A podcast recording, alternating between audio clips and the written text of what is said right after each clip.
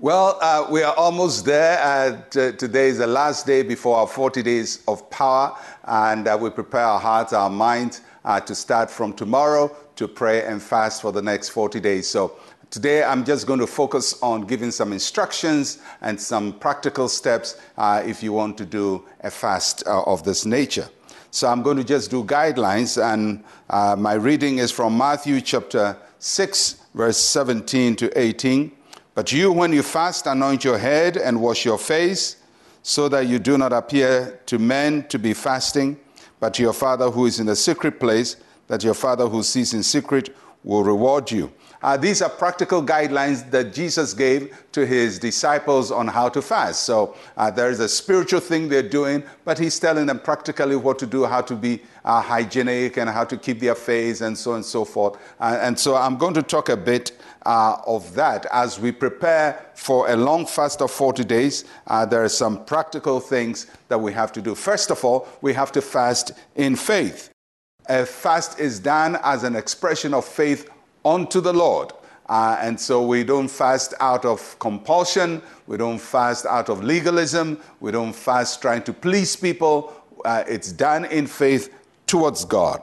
And uh, we want to do things that uh, take us away from the physical into the spiritual. So we fast in faith. Secondly, we start slowly.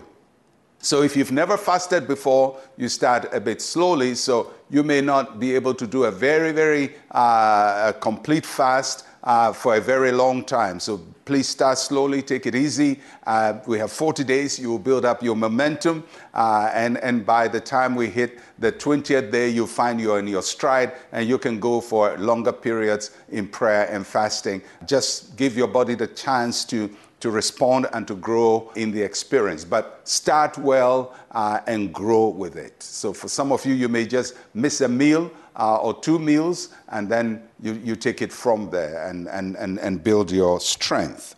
Drink lots of water.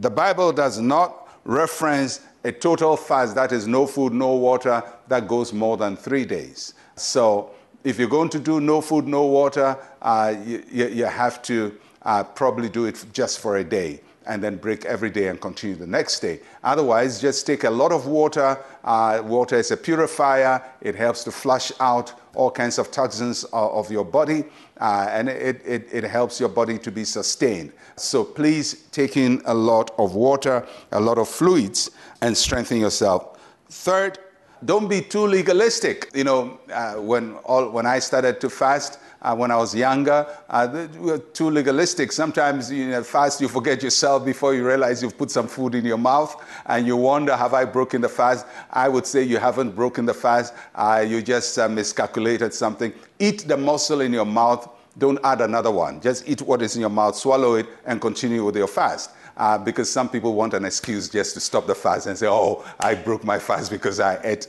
uh, I put some granite in my mouth." Don't be legalistic about that eat what's in your mouth, and continue. Remember, it's your heart, and God watches your heart. God watches your motive. God sees what you're trying to do, and He rewards you according to the condition of your heart. But of course, your physical action also represents the condition of your heart.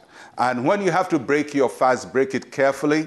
Uh, you know, sometimes people feel very hungry and they rush on the food and, and attack the food, and sometimes uh, eat at a pace that disturbs their body. So Take it easily. If you're breaking in the evening, please break very slowly with some fluids, uh, probably a couple of ju- some juices, and then you can take some very, very uh, easy to digest meals, and then you go the next day. Because if you overcompensate, your body doesn't learn the routine of a fast. So you have to do it in such a way the body learns how to adapt to the fast. And guaranteed, by the seventh day, you find it so easy to fast. You, you, you actually find it more difficult to eat than it is to fast. So just some uh, tidbits there. Expect results. God will answer you because the Lord will respond to our fast. So tomorrow is a great day. We start.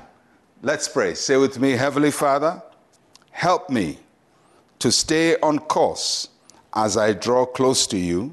Let each day be a spiritual journey with you. In Jesus' name, amen and amen. We start tomorrow with 40 days of power. I'm Pastor Mensa Otabil. Shalom, peace, and life to you.